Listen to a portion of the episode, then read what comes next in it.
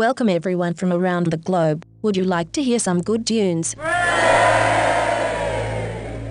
That's a yes then. Let's introduce you to our newcomers. We have Nedden, music inspired by the late 70s Kosmische music, Alaric Project and ethnic electronic chill out duo, from Cyan music label out N13 giving us deep and melancholic moods, a fusion of textures and slow rhythms from St. Janice. Swedish-born Simon Heath known as Krusseldorf whose output to date includes the release of 18 albums in many genres, and concluding with Mokesh, overtones of cinematic and classical symphonic music. On September 14th a very unique concert will take place in France in the heart of the famous Saint-Emilion wine region. Manuel Göttsching and Lutz Ulbrich will perform their music to the film The Weird and Dreamy Minimalist Underground Art movie Le Berceau de Cristal. We feature two edited tracks from the original 1975 soundtrack album. As before, we like to give you a varied set of electronic music with dark and light atmospheric sounds from a host of talented musicians. Let's get the ball rolling with one of our newcomers Mokesh,